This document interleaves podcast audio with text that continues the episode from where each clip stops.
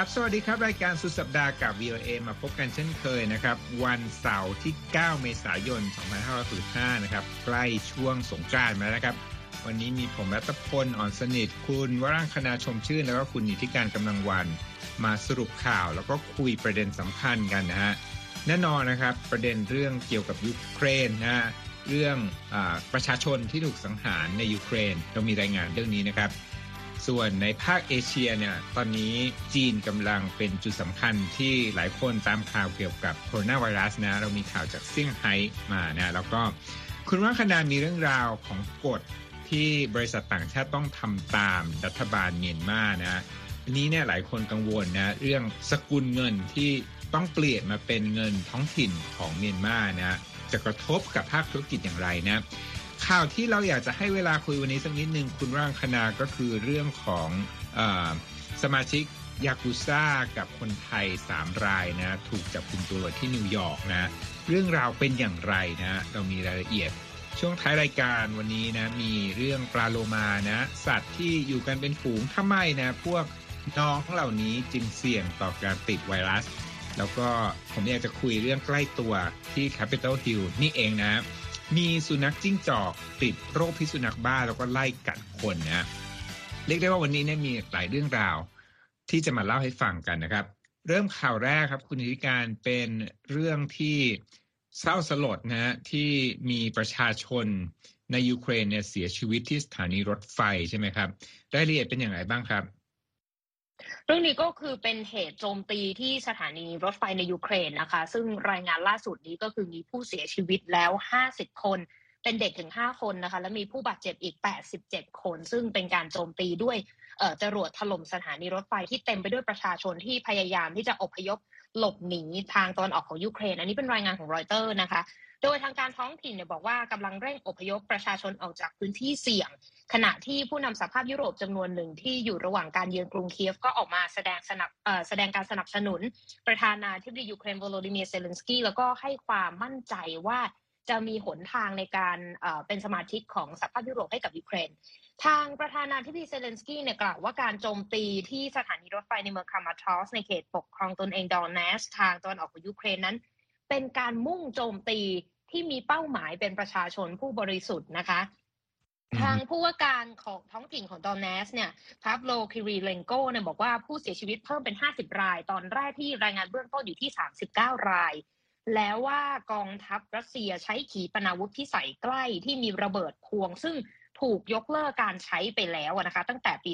2008 แล้วระเบิดขึ้นกลางอากาศ แล้วปล่อยระเบิดร้ายแรงกระจายออกไปในวงกว้างเพื่อที่จะสร้างความหวาดกลัวและตื่นระหนกให้กับประชาชน และมุ่งหมายเอาชีวิตผู้บริสุทธิ์ให้ได้มากที่สุด ขณะที่นายกเทศมนตรีของเมืองครามาทอสก์เนี่ยบอกว่ามีประชาชนอยู่ในพื้นที่เกิดเหตุตอนนั้นเนี่ยประมาณ 4,000 คนด้วยกัน บางคนสูญเสียแขนขาจากเหตุโจมตีนะคะ แล้วก็ได้รับความช่วยเหลือด้านการแพทย์เบื้องต้นแล้ว แต่ว่าทางช่วงเวลาที่รายงานข่าวทางรอยเตอร์นั้นไม่สามารถยืนยันเหตุการณ์ที่เกิดขึ้นในเมืองครามาทอสก์ได้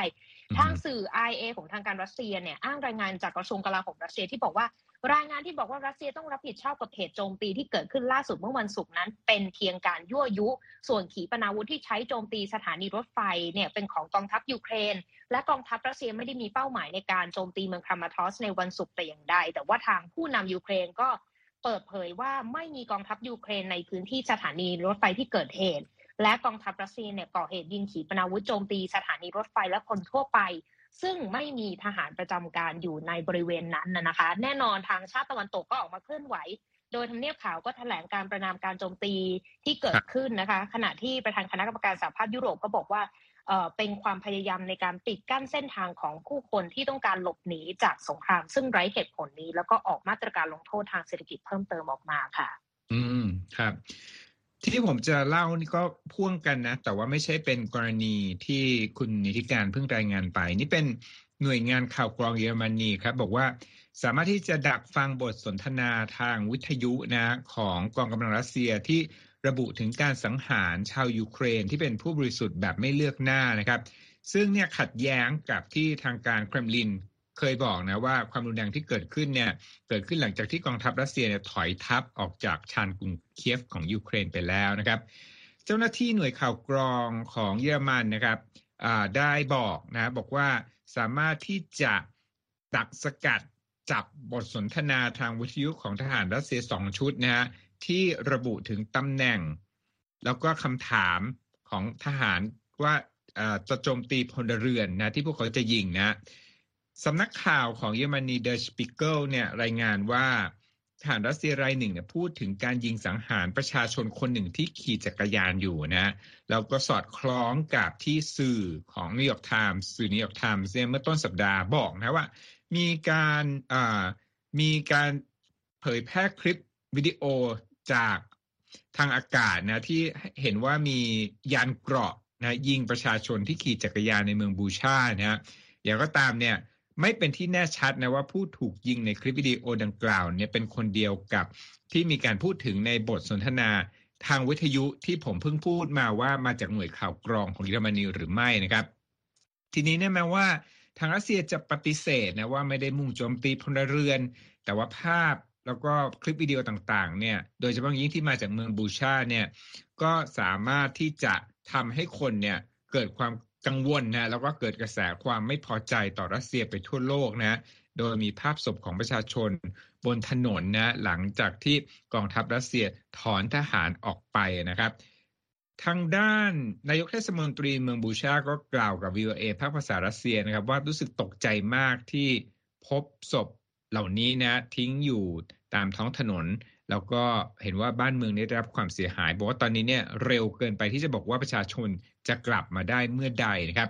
เจ้าหน้าที่เยอรมันบอกด้วยนะครับ บอกว่าบทสนทนาทางวิทยุที่สามารถจับใจความได้นั้นนะว่ามีกลุ่มที่เชื่อมโยงคือกลุ่ม Wagner Group ซึ่งเป็นกลุ่มทหารเอกชนที่มีความสัมพันธ์ใกล้ชิด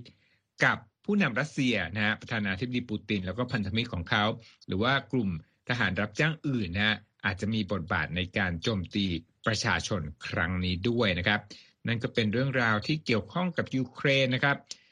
คุณนิติการผมอยากจะมาที่เอเชียสักนิดหนึ่งนะเป็นเกี่ยวข้องกับปฏิกิริยาของญี่ปุ่นใช่ไหมที่มีต่อนักการทูตรัสเซียตอนนี้เป็นอย่างไรบ้างครับ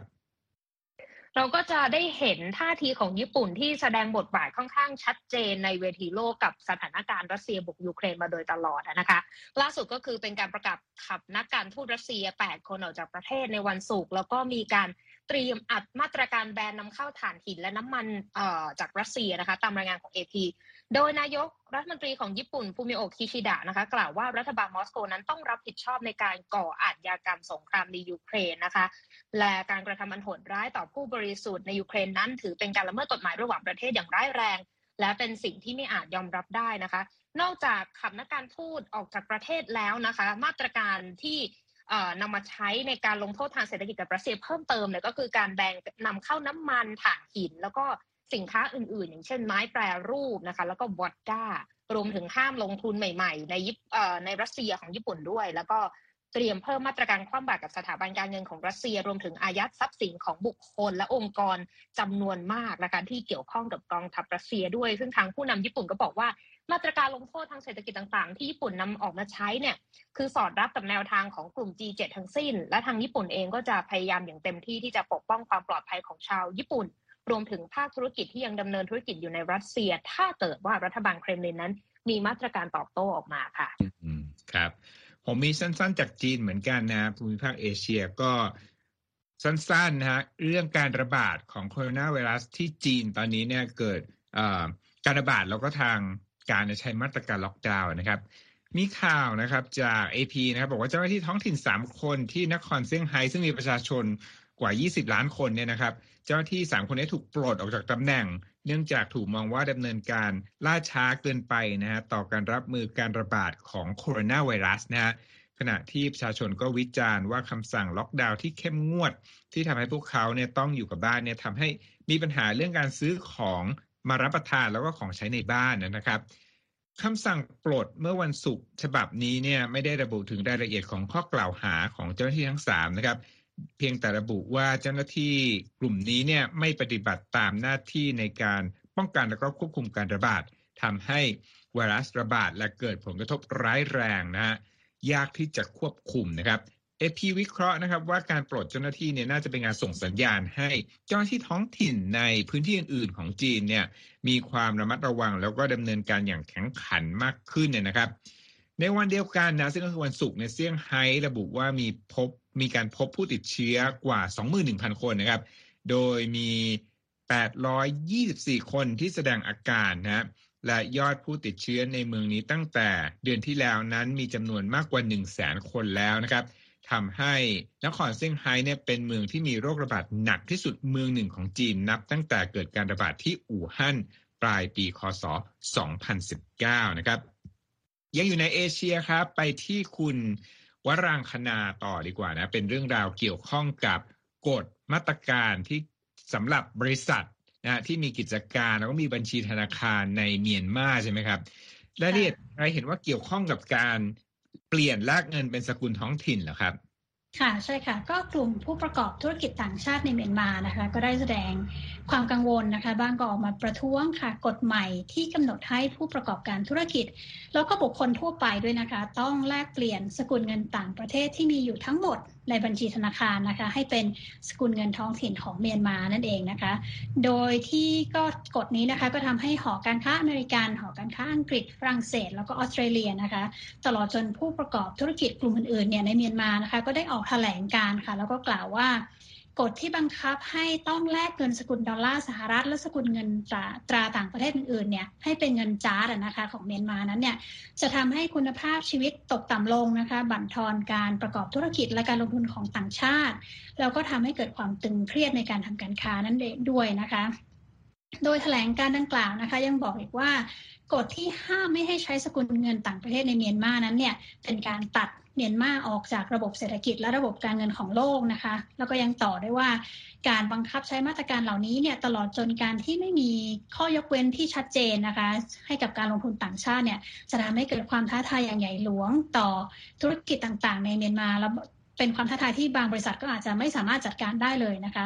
นอกจากนั้นเนี่ยสถานทูตญี่ปุ่นเองนะคะก็ยังได้ออกมายื่นจดหมายให้กับรัฐบาลทหารเมียนมาด้วยนะคะ โดยระบุว่าธุรกิจของญี่ปุ่นเนี่ยจะต้องเผชิญกับความท้าทายอย่างยิ่งยวดนะคะ ในการปฏิบัติตามกฎเหล่านี้ แล้วก็ยังส่งผลเสียนะคะ ต่อการปฏิบัติงานของสถานทูตแล้วก็หน่วยงานอื่นๆอีกด้วยนะคะ ซึ่งขณะนี้นะคะก็ยังไม่มีประกาศรายละเอียดของกฎที่ว่านี้ออกมานะคะ แต่ว่าก่อนหน้านี้เนี่ยธนาคารกลางหรือว่า ธนาคารแห่งเมียนมาเนี่ยก็ได้ระบุในประกาศนะคะว่า กฎที่บังคับให้ต้องแลกเปลี่ยนสกุลเงินตราต่างประเทศเนี่ยจะนำมาใช้นะคะกับรายได้ที่เกิดจากการส่งออก และรายได้จากแหล่งอื่นๆนะคะเช่น การให้บริการการลงทุน การผู้ยืมเพื่อการลงทุนและการธุรกรรมต่างๆ ก็แทบจะเรียกได้ว่าทั้งหมดเลยนะคะซึ่งสำนักข่าว AP นะคะก็รายงานว่ากฎใหม่นี้เนี่ยน่าจะมีวัตถุประสงค์นะคะเพื่อบรรเทาการขาดแคลนของสิ่งที่เรียกว่า hard currency หรือว่าเป็นกลุ่มสกุลเงินที่มีความเสถียรสูงนะคะแล้วก็มีการซื้อขายทั่วโลกเช่น ดอลลาร์สหรัฐเงินปอนเงินเยนแล้วก็เงินยูโรนะคะหลังจากที่ที่การก่อรัฐประหารเมื่อวันที่หนึ่งกุมภาในปีที่ผ่านมาเนี่ยนะคะ ก็ทำให้เงินสกุลเงินเหล่านี้ขาดแคลนเป็นต้นมาค่ะ ครับ เอาละครับ ก็จากเมียนมาก็กลับมาที่บ้านเรานะครับ ที่ที่กรุงวอชิงตันนะฮะใกล้ๆกับที่งานของเราก็คือคารัฐสภานะแล้วก็ช่วงประมาณสัปดาห์หนึ่งที่ผ่านมาเนี่ยมีความกังวลนะเพราะว่า มีคนถูกสุนัขจิ้งจอกกัดเนี่ยถึงเก้ารายนะครับคือคนที่อย่างเราที่อยู่ไทยเนี่ยเราก็จะเห็นสุนัขจรจัดอะไรแบบนี้ เราก็กลัวถูกกัด แต่ว่าที่นี่เนี่ยปรากฏว่า สุนัขจิ้งจอกที่เดิมทีเนี่ยคนจะเอ็นดู นะว่ามันสวยมันแปลกตาแล้วมาอยู่ในเมือง ปรากฏว่ากลายเป็นข่าวที่ทำให้คนเนี่ยกังวลอยู่พักหนึ่งเลยนะที่ถูกกัด แล้วก็หนึ่งในผู้ถูกกัดอย่างน้อยเก้ารายที่ confirm เนี่ย เป็นสสด้วยนะในเวลาต่อมาเนี่ยสามารถที่จะจับสุนัขจิ้งจอกตัวนี้ได้ แล้วก็ตรวจพบเชื้อพิษสุนัขบ้าคุณ ก็ยิ่งทำให้หลายคนกังวล ตัวสสที่ที่ที่ถูกกัดไปเนี่ยก็ฉีดยาป้องกันเรียบร้อยครบเข็มไปละแล้วก็ตัวเจ้าหน้าที่ก็บอกว่าสุนัขจิ้งจอก แล้วก็ตัวลูกๆอะไรของมันในครอกของสุนัขจิ้งจอกเนี่ยก็ถูกทำการุญยฆาตนะก็คือ จำกัดจำกัดกำจัดไปนะครับ ก็เป็นมาตรการที่เจ้าหน้าที่ก็พยายามที่จะลดความเสี่ยงนะสำหรับเหตุการณ์ที่เกิดขึ้น เป็นข่าวสั้นๆ แล้วก็อีกข่าวหนึ่งนะฮะสั้นมากเห็นเฮดไลน์ก่อนเข้ารายการก็คือวิลสมิธนะปรากฏว่าถูกแบนไม่ให้เข้าร่วมประเงินคืนประกาศรางวัลออสการ์เป็นเวลา 10 ปีจากเหตุที่ ต่อยหรือว่าตบหน้าคริสร็อกเมื่อคืนที่ประกาศไปก่อนหน้านี้นะครับ เป็นข่าวคลึกโครมไปแล้วหลายคนคงจะทราบ ครับมาที่ช่วงที่ผมอยากจะให้เวลาคุยนะก็คือ เรื่องที่เป็นข่าวเกี่ยวข้องกับคนไทยสามรายนะฮะร่วมกับ สมาชิกแก๊งยากุซ่าของญี่ปุ่น ถูกเจ้าหน้าที่อเมริกันจับตัวที่นิวยอร์กนะพัวพันยาเสพติด แล้วก็ค้าอาวุธส่งให้เมียนมาแล้วก็ศรีลังกาใช่ไหมครับ คุณว่างคณามีรายละเอียดเป็นอย่างไรบ้างครับเรื่องนี้ ค่ะเรื่องนี้นะคะก็มาจากแถลงการของกระทรวงยุติธรรมของสหรัฐนะคะ โดยก็กล่าวว่า 4 คนที่ว่านี้นะคะ โดยที่ก็มีคนหนึ่งเป็นคนญี่ปุ่น หัวหน้าแก๊งยากุซ่าชื่อนายทาเคชิเอบิซาวะนะคะ ส่วนคนไทย 3 คนนี้นะคะ ก็ได้แก่นายสมภพสิงห์สิริ นายสมพักรักสุรานีนะคะ แล้วก็นายสุขสันต์จุลนันได้ถูกจับกลุ่มที่นิวยอร์กเมื่อวันจันทร์และอังคารที่ผ่านมานี่เองนะคะ ด้วยข้อหาลักลอบค้ายาเสพติด ลักลอบค้าอาวุธ แล้วก็ข้อหาฟอกเงินนะคะ โดยที่ผ่านมาเนี่ยนะคะ เจ้าหน้าที่ของสำนักงานปราบปรามยาเสพติดของสหรัฐหรือที่เรียกว่า DEA เนี่ยนะคะ ในประเทศไทยนะคะ ได้ติดตามสืบสวนผู้ต้องหาชายเหล่านี้เนี่ยมาเป็นเวลาอย่างน้อย 3 ปีแล้วนะคะ โดยชายกลุ่มนี้เนี่ยได้เตรียมการจัดหาเฮโรอีนแล้วก็ยาไอซ์หรือว่าเมทแอมเฟตามีนนะคะจำนวนมากเลยให้กับเจ้าหน้าที่ DEA ที่ปลอมตัวมาท่านนี้นะคะ ซึ่งก็เป็นเฮโรอีนและยาไอซ์ที่ได้มาจาก กองกำลังรัฐว้าของเมียนมานั่นเอง นอกจากนี้นะคะนายเอบิซาวาเนี่ยยังเป็นผู้ที่ทำหน้าที่เสาะหาซื้ออาวุธปืนอัตโนมัตินะคะจรวดปืนกล แล้วก็จรวดต่อต้านยานอากาศให้กับกลุ่มติดอาวุธนะคะหรือว่ากลุ่มแบ่งแยกพยัคฆ์ทมิฬอีแลมในศรีลังกานะคะ กลุ่มกองกำลังรัฐว้ากองกำลังสหภาพแห่ง ชาติกะเหรี่ยงหรือ KNU นะคะแล้วก็กองรับกองทัพรัฐฉานด้วย ซึ่งก็เป็นชนกลุ่มน้อยที่ต่อสู้กับกองทัพของรัฐบาลเมียนมาเป็นเวลานานแล้วนะคะ โดยเมื่อวันที่ 3 กุมภาพันธ์ปีที่ผ่านมานะคะนายเอบิซาวาเนี่ยแล้วก็ผู้สมรู้ร่วมคิดคนหนึ่งนะคะ ได้เดินทางไปที่กรุงโคเปนเฮเกนเมืองหลวงของประเทศเดนมาร์กนะคะ เพื่อไปพบกับเจ้าหน้าที่ DEA ท่านนี้นะคะ แล้วก็ตำรวจชาวเดนมาร์กอีก 2 คนที่ปลอมตัวเป็นผู้ค้าอาวุธนะคะ แล้วก็พานายเอบิซาวาแล้วก็ผู้สมรู้ร่วมคิดคนนี้เนี่ยไปดูอาวุธของทหารอเมริกันนะคะ หลากหลายประเภทเลยนะคะ รวมทั้งปืนกล แล้วก็จรวดต่อต้านรถถังนะคะเขายังนำภาพแล้วก็วิดีโอของจรวดต่อสู้อากาศยานประทับบ่า Stinger นะคะให้นายเอบิซาวาดูอีกด้วย ซึ่งกระทรวงยุติธรรมของสหรัฐนะคะก็ระบุว่านายเอบิซาวาและผู้สมรู้ร่วมคิดเนี่ยก็ได้ตกลงนะคะกับเจ้าหน้าที่ของ DEA ว่าจะซื้ออาวุธหนัก แล้วก็จะขายยาเสพติด ผิดกฎหมายจำนวนมากให้อีกด้วย ซึ่งยาเสพติดล็อตดังกล่าวเนี่ยนะคะ ก็มีแผนที่จะถูกนำมาขายตามท้องถนนในนิวยอร์กนะคะ ส่วนอาวุธที่ซื้อไปนั้นเนี่ย ก็ที่วางแผนจะซื้อไปนั้นเนี่ยนะคะก็จะถูกนำไปขายให้กับกลุ่มติดอาวุธต่างๆ ในประเทศที่ไร้เสถียรภาพนะคะ โดยกระทรวงยุติธรรมสหรัฐนะคะ ก็ยังระบุด้วยค่ะว่านายเอบิซาวาเนี่ยเป็นหัวหน้าคนหนึ่งนะคะของกลุ่มอาชญากรรมข้ามชาติยากุซ่านะคะ ซึ่งก็คือกลุ่มอาชญากรรมของญี่ปุ่นนั่นเอง ส่วนนายสุขสันต์นะคะ ถือทั้งสัญชาติไทยและสัญชาติอเมริกัน ในขณะที่นายสมภพและนายสมพักนั้นถือสัญชาติไทยนะคะ ข้อมูลจากสำนวนฟ้องนะคะยังระบุด้วยนะคะว่าในระหว่างที่อยู่ภายใต้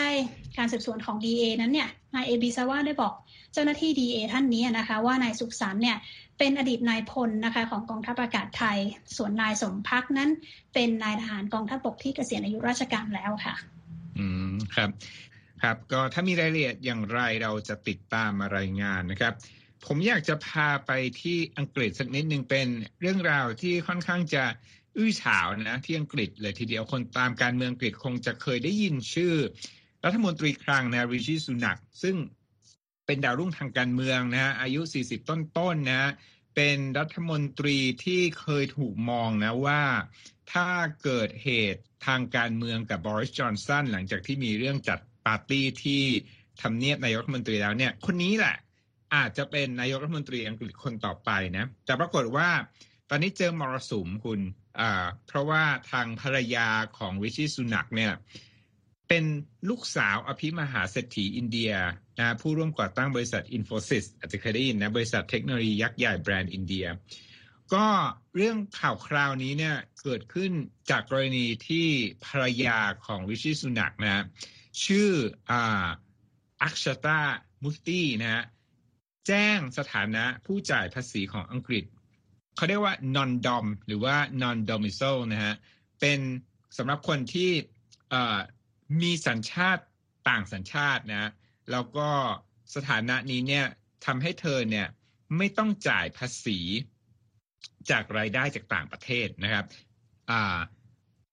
รัฐมนตรีซูนักเนี่ยก็ได้กล่าวตอบโต้นะในบทสัมภาษณ์ กับหนังสือพิมพ์เดอะซันล่าสุดเนี่ยบอกว่า เป็นความพยายามที่จะป้ายสีเขาแล้วก็ภรรยานะเรื่องสถานะผู้จ่ายภาษีนะขณะที่ผู้ที่ติดตามการเมืองก็บอกว่าข่าวอื้อฉาวนี้อาจจะมีผลกระทบหนักนะ กับโอกาสที่เขาจะก้าวเป็นนายกรัฐมนตรีคนต่อไปของอังกฤษนะครับภรรยาของซูนักเนี่ยที่ชื่อมูร์ตีเนี่ยเป็น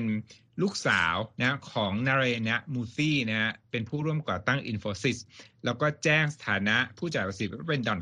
ดอมคอมนะฮะก็ทำให้เรื่องนี้เนี่ยตกเป็นที่วิพากษ์วิจารณ์ในขณะที่คนอังกฤษจำนวนมากเนี่ยเผชิญอะไรบ้างคุณ ภาระเงินเฟ้อนะฮะแถมตัวรัฐมนตรีริชิสุนักเองเนี่ยก็ขึ้นภาษีประชาชนอังกฤษนะ เพราะว่าทางรัฐบาลเนี่ยต้องการที่จะเอาเงินมาใช้จ่ายในโครงการฟื้นฟูเศรษฐกิจจากผลกระทบของโควิด -19 นะตอนนี้เนี่ยก็เลยพูดง่ายว่าถูกวิจารณ์อย่างหนักด้วยฝ่ายตั้งรับ แต่ว่าทางรัฐมนตรีสุนักเนี่ยก็กล่าวกับหนังสือพิมพ์เดอะซันนะบอกว่า ตัวภรรยาของเขาเนี่ยรักประเทศบ้านเกิด ซึ่งก็คืออินเดียที่เธอเกิดและโตนะและคงไม่ตัดสายสัมพันธ์นี้ เพราะว่าเธอนั้นแต่งงานกับ เขานะครับ นอกจากนี้เนี่ยรัฐมนตรีคลังอังกฤษผู้นี้ก็บอกด้วยว่าในที่สุดแล้วเนี่ยภรรยานะอักษตาเนี่ยก็จะเดินทางไปดูแลพ่อแม่ของเธอที่อินเดียในเวลาต่อไปนะครับกรณีดังกล่าวเนี่ยเกิดขึ้นเพราะว่าตัวภรรยาของสุนักเนี่ยถือหุ้นใน Infosys ด้วยนะ 0.93%นะ แล้วก็ชาวอังกฤษก็ตอนนี้ก็เดือดร้อนหนักนะ ก็พูดง่ายๆว่าคนก็เปรียบเทียบว่างั้นเถอะนะว่าสถานภาพของคนระดับเศรษฐีไม่ต้องจ่ายเงินที่มาจากเงินรายได้จากต่างประเทศนะทางรัฐมนตรีก็บอกว่าเรื่องนี้เนี่ยเป็นความพยายามของฝ่ายตรงข้ามทางการเมืองนะโดยใช้เรื่องฐานะของภรรยาแล้วก็ฐานะของพ่อตาเขาเนี่ยมาโจมตี โดยทั้งที่สองคนดังกล่าวเนี่ยไม่ได้เป็นบุคคลที่มาจากการเลือกตั้งนะ แล้วทางรัฐมนตรีคลังผู้นี้ก็บอกว่า เธอเนี่ยจะจ่ายภาษีสำหรับเงินที่ได้ในอังกฤษเนี่ยอย่างเต็มที่เช่นเดียวกับรายได้จากต่างประเทศนะครับนั่นก็เป็นเรื่องราวที่มาจากอังกฤษนะฮะกลับมาที่เรื่องสัตว์บ้างคุณอิชิการ เราจะออกจากรายการวันนี้ด้วยเรื่องของปลาโลมานะที่บอกว่าพฤติกรรม ของปลาโลมาเนี่ยทำให้น้องเหล่านี้เนี่ยเสี่ยงต่อการติดไวรัสเป็นหมู่มากด้วยถูกไหมครับ เราก็ถือว่าเป็นเอ่อเรียกว่าเป็นลักษณะทางธรรมชาติของโลมาที่ทำให้เป็นสัตว์โลกน่ารักส่งท้ายรายการวันนี้ด้วยนะคะ ก็คือนิสัยที่เล่นและความเป็นมิตร ความเป็นสัตว์สังคมของโลมานี่แหละ ที่อาจจะเป็นจุดที่ทำให้โลมานั้นเสี่ยงต่อการแพร่เชื้อไวรัสให้แก่กันได้ อันนี้เป็นรายงานของ AP นะคะ ที่เขาไป เจาะลึกไปติดตามชีวิตของนักวิจัยด้านโลมาของ Georgetown University นะคะ ที่เขาสังเกตพฤติกรรมของโลมาเพศผู้โตเต็มวัยสามตัว ก็คือดำผุดดำว่ายมาด้วยกันแบบพร้อมเพรียงคือมาเหมือนในรูปที่เราเห็นหรือว่าในบรรยากาศที่เราเห็นตามสวนสัตว์ คือเขาจะต้องขึ้นไป แล้วก็ลงไปในน้ำพร้อม ๆ กัน สิ่งนี้เนี่ยเขาเรียกว่า synchronized breathing ซึ่งโลมานั้นจะใช้ร่วมกันกับเพื่อนสนิท คือแชร์ลมหายใจร่วมกันนั่นเอง แล้วก็เป็น อีกรูปแบบหนึ่งที่เกิดขึ้นระหว่างแม่ลูกโลมาที่ว่ายน้ำไปด้วยกันด้วยนะคะ ทีนี้นักวิจัยด้านโลมาคนนี้ที่มีชื่อว่าเจเน็ตแมนนะเขาบอกว่าการหายใจแบบเอ่อ synchronized breathing เนี่ยมันก็คล้ายกับการจับมือหรือว่าการโอบกอดของมนุษย์ที่สะท้อนถึงความผูกพันทางสังคมของโลมาที่ถือว่าเป็นสัตว์ที่ชื่นชอบการเข้าสังคมนะคะ แต่ว่าการแชร์พื้นที่หรือว่าการแชร์อากาศร่วมกันนี่แหละ เป็นโอกาสในการแพร่เชื้อโรคต่างๆ อย่างรวดเร็ว ทีนี้เขาก็เลยศึกษากันต่อไป ถึงปรากฏการณ์ที่เกิดขึ้นในแถบเวอร์จิเนียและแมริแลนด์นะคะ เพราะว่าเป็นปรากฏการณ์การแพร่ระบาดของโรคติดต่อร้ายแรง ซึ่งเรียกกันว่า cetacean morbillivirus นะคะ ซึ่งเชื่อมโยงกับโรคหัดในมนุษย์ ตอนนั้นในช่วงปี 2013ถึง2015 เนี่ยร้ายแรงมากถึงขนาดที่มีโลมามาเกยตื้นตาย 1,600 ตัวในแถบนิวยอร์กจนถึงฟลอริดาในช่วงเวลานั้นนะคะ และทางข้อมูลของทางโนอาเนี่ยประเมินว่ามีโลมาตายถึง 2,000 ตัว เออ20,000 ตัวค่ะขออภัยจากไวรัสนี้ และประชากรโลมาเนี่ยหายวับไปกับตาประมาณ 50%ในภูมิภาคนี้เลยทีเดียวแมนเขาเปรียบเทียบไวรัสตัวนี้นะคะ เขาบอกว่าเหมือนโควิดเลยไม่ค่อยแตกต่างกัน เพราะว่าเป็นไวรัสที่เกี่ยวกับ ระบบทางเดินหายใจ พอโลมาหายใจร่วมกันบนผิวน้ำก็จะแบ่งปัน droplet หรือว่าฝอยละอองผ่านการหายใจ ก็เหมือนกับการพูดหรือว่าการไอรดใส่กันเลย ถ้าในแง่ของมนุษย์ ทีนี้นักวิจัยของจอร์จทาวเนี่ยเขาก็เพิ่มเติมว่ากุญแจในการเข้าใจเรื่องการแพร่ระบาดของไวรัสเนี่ยคือการติดตามเครือข่ายสังคมของโลมาค่ะ ก็คือคล้ายๆกับ contact tracing ของเราที่ติดตามการระบาดของโควิด -19 เลยก็ว่าได้นะคะ ทีนี้เจคอบมิเกรนักวิจัยที่ศึกษาไวรัสในสัตว์เนี่ยก็บอกว่าถ้าจะทำความเข้าใจเนี่ยไม่ใช่แค่รู้จักธรรมชาติของไวรัสนะ แต่ว่าต้องคำนึงถึงกลุ่มประชากรที่เปราะบางที่จะติดเชื้อด้วยโดยเฉพาะกับสัตว์สังคมไม่ว่าจะเป็นมนุษย์โลมาหรือว่าลิงชิมแปนซี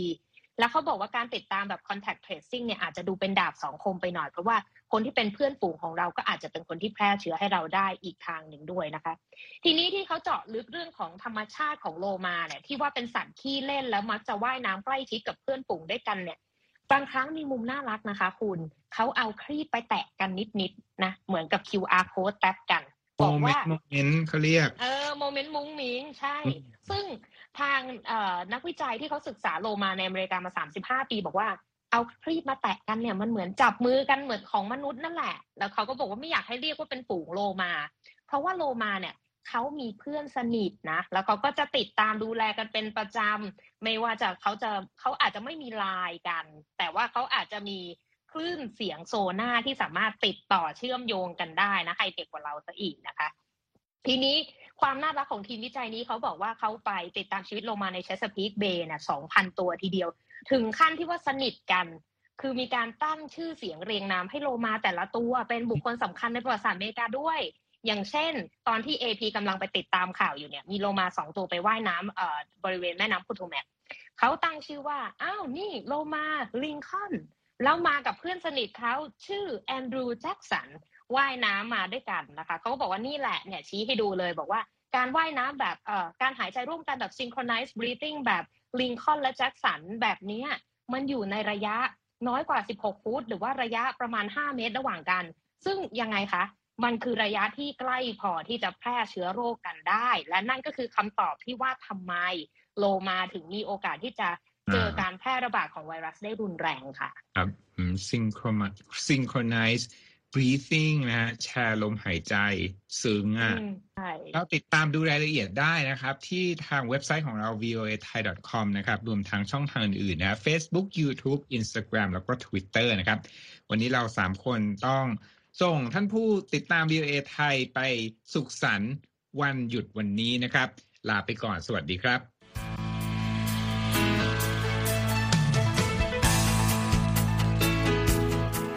ครับ และที่จบไปก็คือรายการจาก Voice of America ภาคภาษาไทย หากคุณผู้ฟังต้องการฟังรายการในวันนี้อีกครั้ง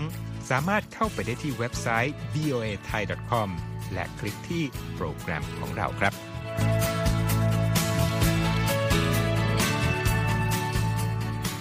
และถ้ามีเวลาว่างเสาร์อาทิตย์ อย่าลืมแวะมาฟังสุดสัปดาห์กับ VOA เช้าวันเสาร์ซึ่งเราจะมีคุยกันบันเทิงสำหรับหนังใหม่ประจำสัปดาห์ กับภาษาอังกฤษสำนวนอเมริกันทุกเช้าวันอาทิตย์ ตามเวลาในประเทศไทย ติดตามฟังย้อนหลังได้จากเว็บไซต์ของเราเช่นกันครับ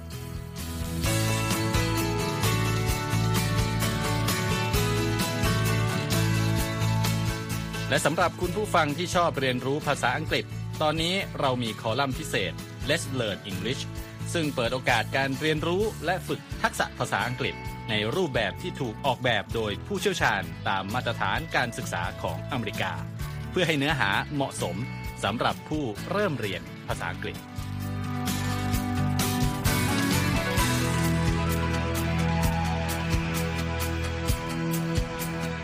ครับเราจะมีวิดีโอที่จัดทำขึ้นเป็นพิเศษ สะท้อนเรื่องราวหลากหลาย ตั้งแต่ชีวิตคนไทยในสหรัฐ ไปจนถึงเหตุการณ์สำคัญต่างๆ ที่เกิดขึ้นในอเมริกา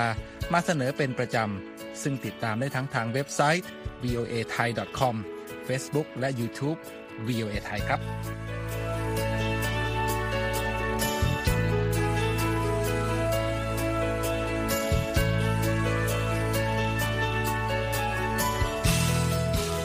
ไม่ใช่แค่นั้นนะคะ เรายังมี Facebook Live ให้ชมการออกอากาศสดจากกรุงวอชิงตัน